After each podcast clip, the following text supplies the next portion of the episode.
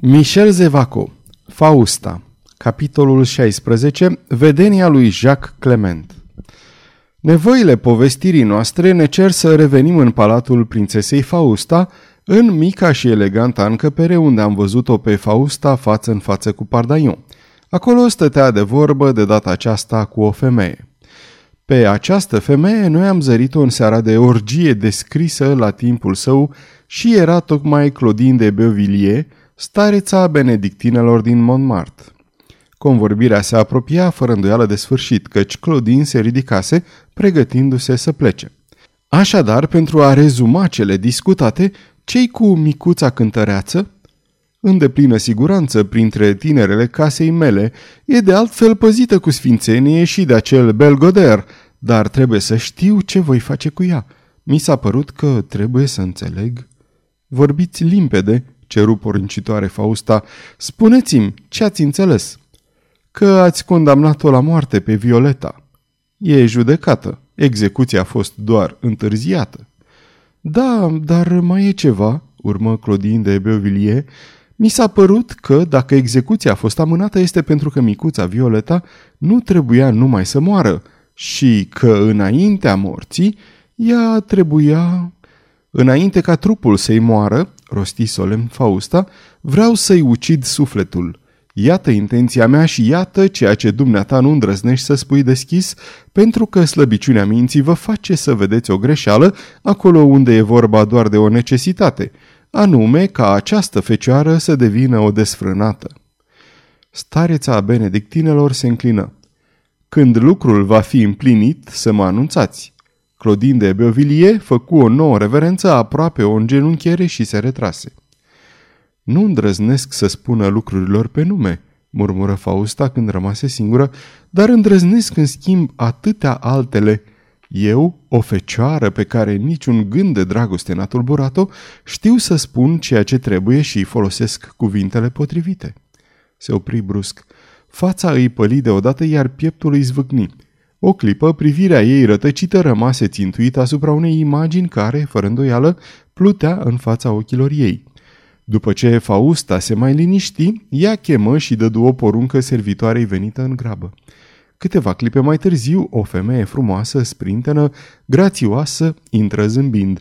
Avea un mers atât de ușor încât trebuia să te uiți de două ori ca să observi că șchiopăta puțin. Nou venita în budoarul Faustei era Marie de Lorraine ducesă de Montpensier, sora ducelui de Ghiz. Ce noutăți?" întrebă Fausta zâmbind oarecum amical.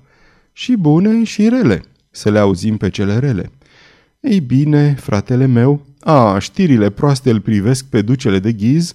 Da, regina mea, aici e vorba de o înfrângere pe toată linia.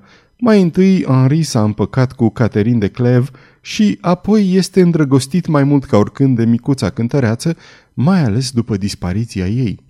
Povestiți mai departe, porunci prințesa cu glas tăios. Ei bine, iată, în primul rând aflați că fratele meu a avut o convorbire cu bătrâna regină și ea i-a dat satisfacție.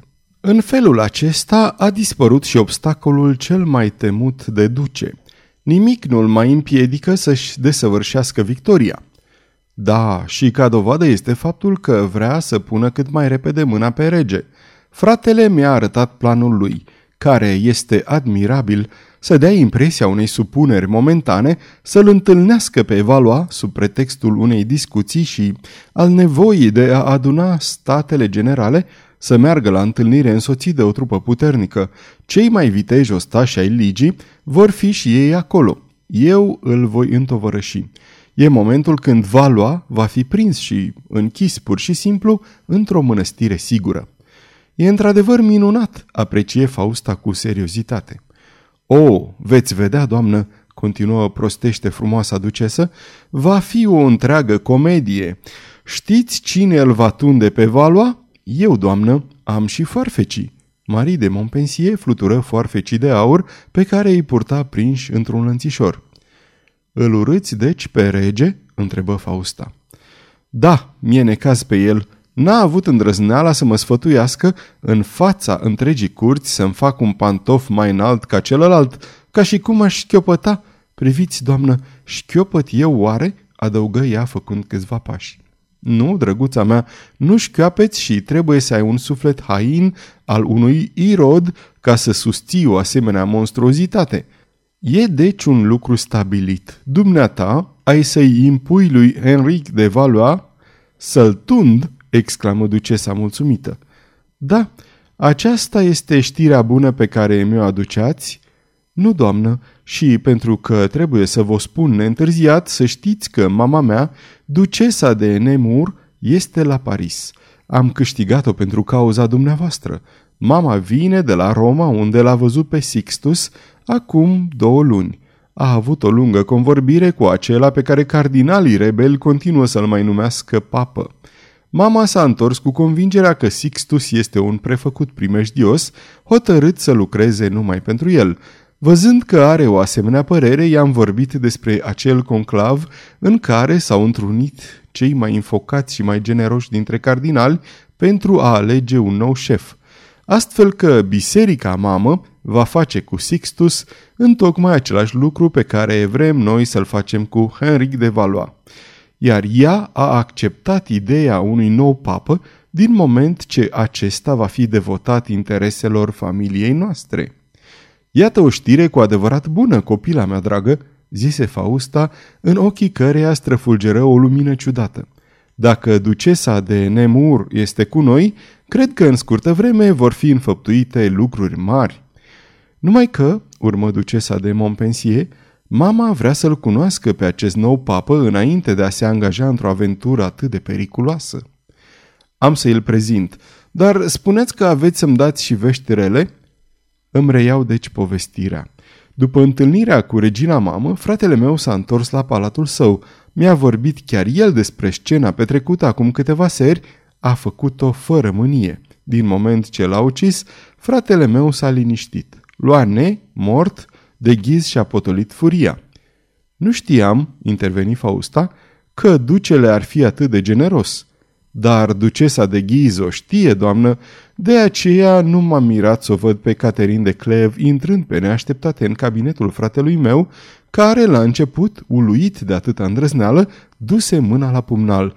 Ducesa, fără a rosti o vorbă, în genunche. Apoi, pentru că fratele meu gâfâia de mânie, ea murmură. Loane a murit. A murit și nebunia mea. Știa ea bine ce făcea, căci mâna fratelui meu încetă să se mai încleșteze pe mânerul pumnalului, iar ducesa schiță un zâmbet văzut numai de mine.